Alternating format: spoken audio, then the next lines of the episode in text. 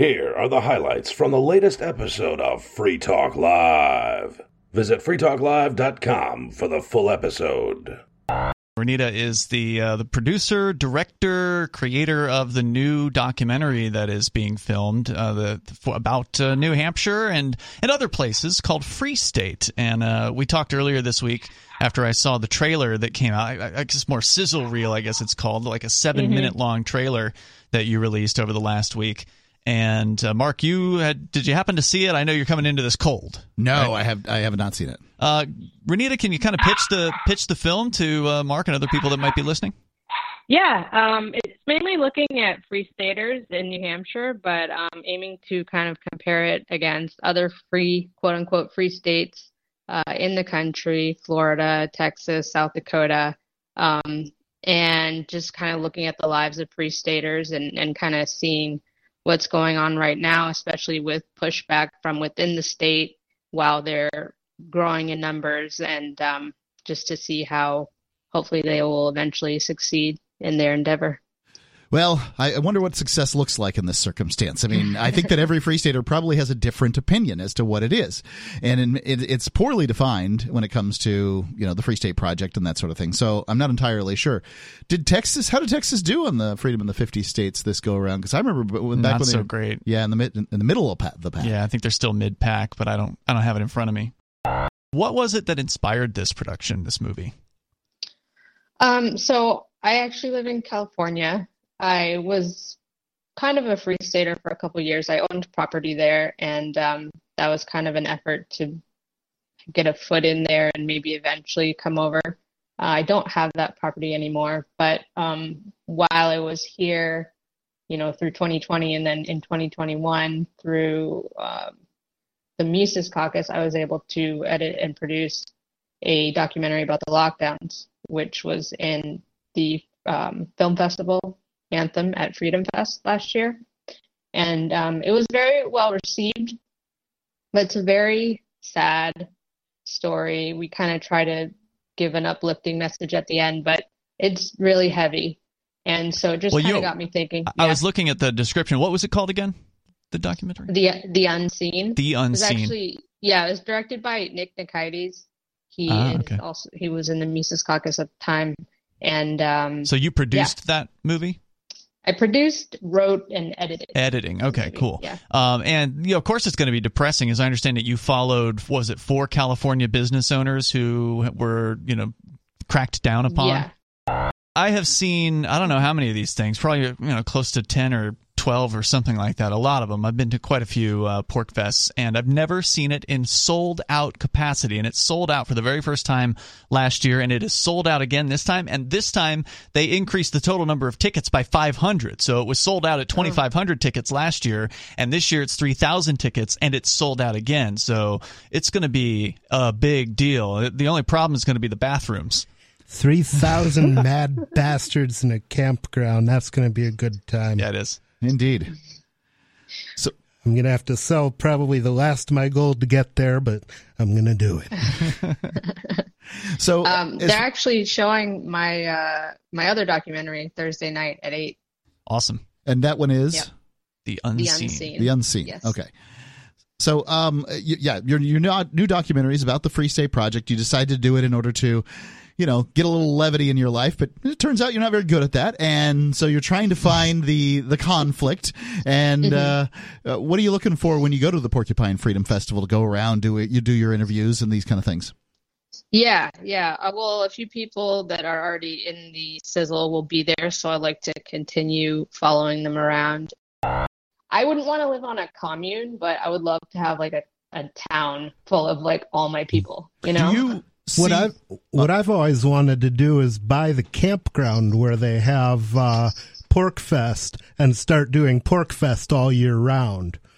So some mm. people would some people would live there, not a commune because you know communism sucks, but uh, more like more like a trail tra- trailer park than a than a commune but Mm-hmm. just some people coming and going, some people staying all the time. Mark almost did that a few years ago, and didn't you tell me? I don't know if it's a secret, so I won't say who it is, but didn't you tell me you ran into somebody at the Exit and Build conference who is actually in talks to buy uh, Rogers Campground? I have run into a half a dozen people throughout the years that are in the talks to buy the campground. Um, you know, no one's I- gone past the talking stage, huh? right. I mean, there's, uh, you know, I'm in talks to buy it, but nobody, none of the people I've talked to have had any money for me. I'm curious about uh, Florida, Texas, and South Dakota, which is also going to be in the film. Um, what are you What are you doing there? What are you? What's the interview? I we we'll see if I'm able to actually go there. I mean, I do have family in Texas, so that might be something I could easily do. Joe Biden apparently is scolding the oil industry over fuel costs. I want to re- say that one more time. Joe Biden is chastening the oil industry over fuel costs. Uh, Joe Biden is a freaking moron. I mean, the guy came into office. He actually, I mean, he, I guess he doesn't remember what his campaign promises were, but some of us do. You know, we're not all senile like he is. And, you know, he promised when he came into office that he would regulate the energy industry out of business. And that's exactly what he did. Um, the, I mean, the, the amazing thing is he's actually the one politician who really keeps his promises. The only problem is his promises are moronic and destructive. Um, U.S. U.S. President Joe Biden on Wednesday chasing the oil industry over soaring fuel prices at the heart of a 40 year high inflation, um, warning of unspecified emergency measures. The letter sent to oh, seven. the FDR trick. Keep, keep the business people guessing so they don't dare invest. Uh, the letter sent to seven major oil corporations was Biden's most direct salvo yet in a campaign to blame the industry for stoking fuel prices. Why not? He's blamed everybody else for every mistake he's made. My husband was shopping the other day right here in Charleston on Savannah Highway, the main drag, and went into the grocery store called Harris Teeter. And what did he see right there as he entered? A big sign saying, We accept crypto. Nice. I like that Awesome. I Wow. know. So for anybody listening in my neighborhood, if you use cryptocurrency, you can shop at Harris Teeter on Savannah Highway. And secondly, I have been a member for years, and I really believe in this organization, especially because I think it would fit in with your interest in non American money, meaning no cash, no credit cards, no checks. It's called the barter exchange. Right. Um, these uh, many It towns have these. wonderful. Yeah, many towns have these. Yes. And many, many counties around the country have their own barter exchange organization, goods for services, goods for goods, services for services. I used to advertise for my uh, tutoring services. I have a PhD and I was a professor for years in Miami. This is Matt from the New Hampshire Independence Political Action Committee. I'd uh, been I spoke of, on the phone with Ian a few months ago just about you know letting him know when it's time for for us to go live and when we're ready. And I wanted to call in to you gents tonight to say yes, we're live. We're accepting contributions. The website is NHIPAC.org, N-H-I-P-A-C.org. We're on Gab. We're on Twitter. Uh, we're excited for this this uh, election season. I'm sure everybody knows this past spring we had CACR 32 go through the House for a roll call vote, and we had 13 votes for yes, one for each of the 13 colonies. And we hope to get and we have and we hope to get more next year. So um, we're very very excited. Um, uh, we, we've already we've been challenged by a local a local uh, rep running for a different kind of election to raise a, a certain sum of money, and we're actually well on our way to do that. I'm very surprised by the enthusiasm. Um, we do want to say that that we didn't, and I, I think he, I think we had, I, we already knew, we already knew about this, but Ian got first. Was, was we were very honored to have Ian be our first contributor. Um, so we're, we appreciate his service with Free Talk Live and everything else he's known for here in the Liberty community in New Hampshire. So we're very excited for that. And your Uh, goal is things. to see New Hampshire uh, be independent of the United States federal government. Is that right? That's that, that's true. The only thing I've seen that I thought the New Hampshire Liberty Alliance kind of tiptoed around was New Hampshire's very odd death penalty. Um, and uh, I can see why a legislator doesn't want to die on that particular hill, that particular mole hill. What would he have to do to die on that hill? well, uh, assassinate a cop is what he would have to do. Basically, in New Hampshire, at least at one point, I don't know what the laws are specifically now. Say, I don't think New Hampshire's had uh, Oh. executions in a long time. but not since 1926. Um, there hasn't been an election, uh, an execution, but there is somebody on death row, and you can only get on death row in New Hampshire by killing a cop. You cannot do it by Wait, killing really? an individual. See, That's correct. That's Wow. something that I that I really think should be. I I do think it's important to change that, just because, um, you know, I don't know if you're the best person to be proposing that. people Uh, nobody. act like police lives matter and the rest of our lives don't matter and and that is is very annoying i mean basically what what is it that happened in in texas Yeah. they uh they decided their lives were more important than the children that they were paid to you know, it, protect it does bring up an interesting. Quite shameful. Very shameful. CHCR uh, six, which was what the New Hampshire um, resolution was. Maybe it was six, maybe it was two. I don't know. I get these things confused. It's been years. Yeah, sure. um, was binding, but was lost miserably. Uh, so I was wrong. It was non-binding. It, it yeah, was so- binding. So, what it would do is it, i would not say it was lost uh lost miserably i would no, s- not at all. I I was actually This is the first time it's come around. uh, encouraged. How many states do you think that that resolution would have gotten any votes at all in? It, it didn't. It won't even get to that point in any other state because when they bring, see, here's what happens: no state rep will dare to bring such a piece of legislation forward. First It of all, requires testicular fortitude. even if you do, it won't get onto. Uh, it won't ever get a vote in the House of Representatives because in most states they can just get rid of it. Now that's not the case in New Hampshire. Um, but what's interesting in New Hampshire is that we actually, for, for the first time ever, um, this has not been the case in the past.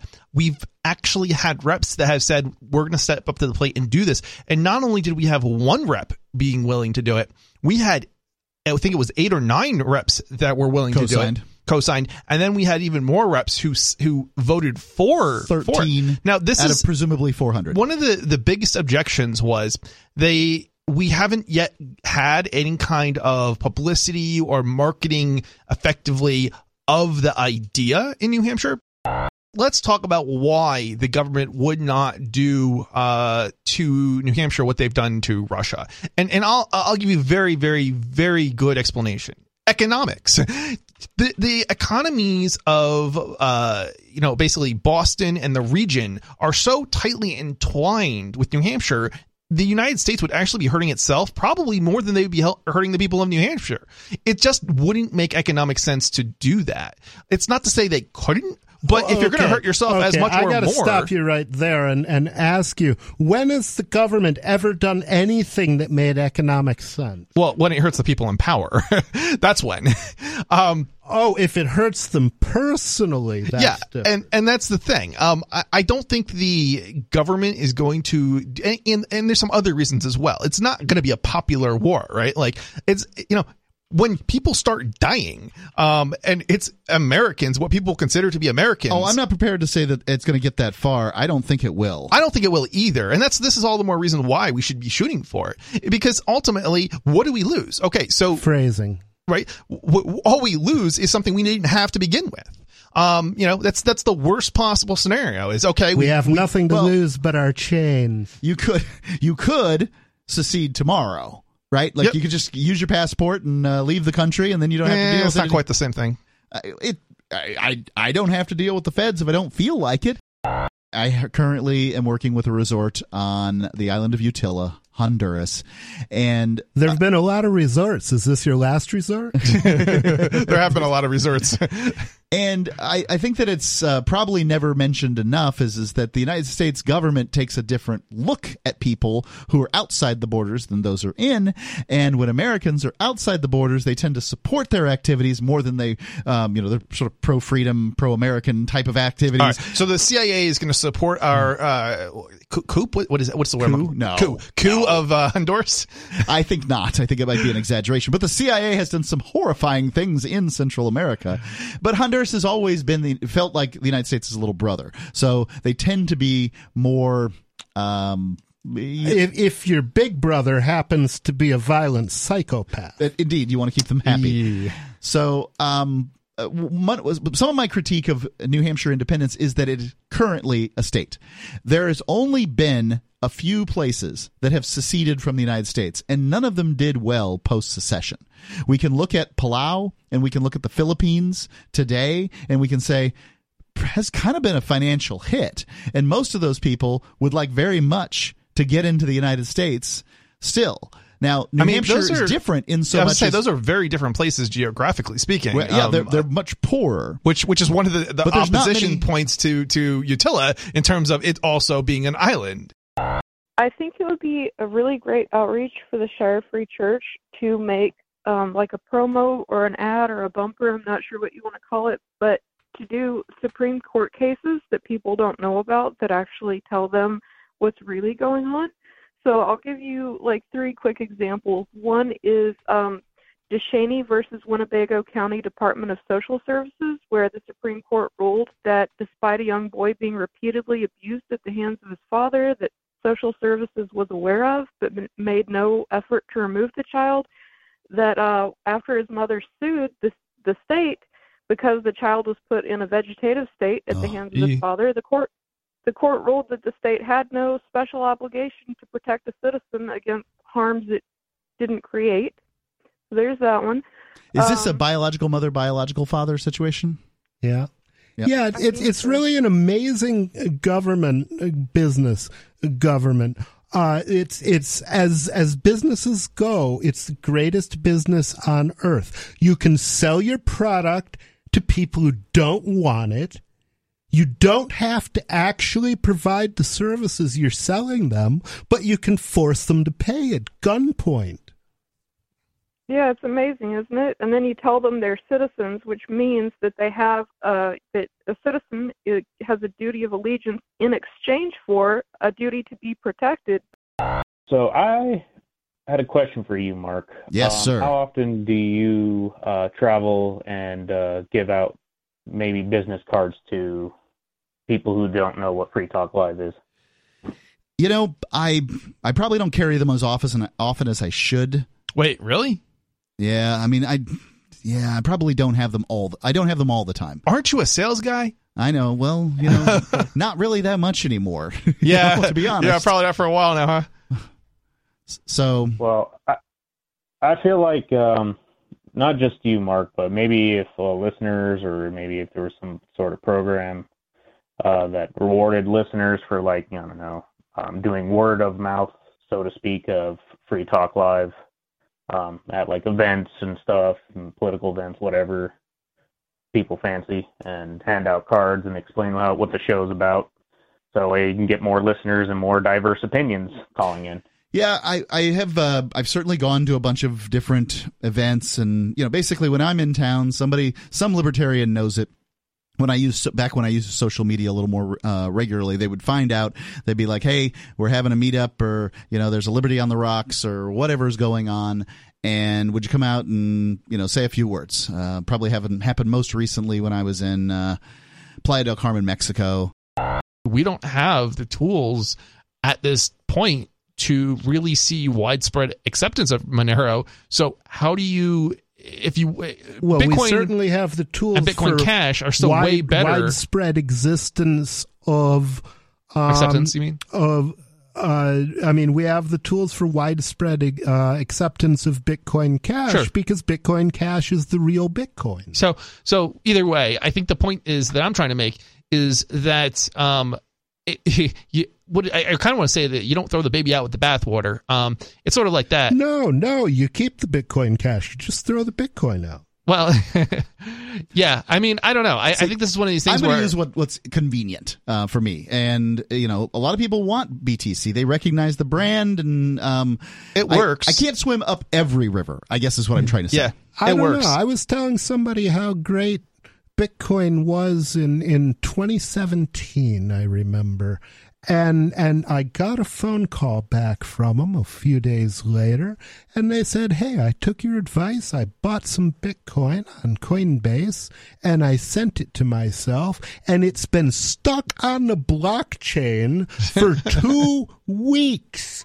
Yeah, what the I mean- hell do you think that's good for? Well, that's what happens when you have tiny block sizes and you refuse to scale.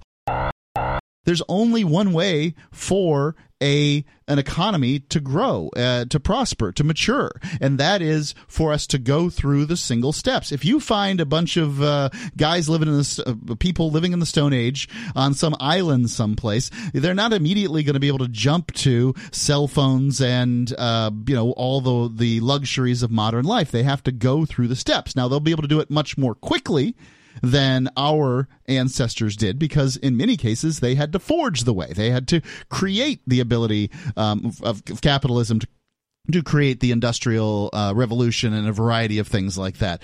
And so they can often do it in a lifetime, which, um, you know, day to day may not look so great, but, um, you know, but in a lifetime, it looks pretty good. The the problem is that if you're being robbed blind by by the system, then that's going to be a huge disadvantage in the actual uh, thing that has to be accomplished in order to improve people's lives, and that is the acquisition and concentration of capital.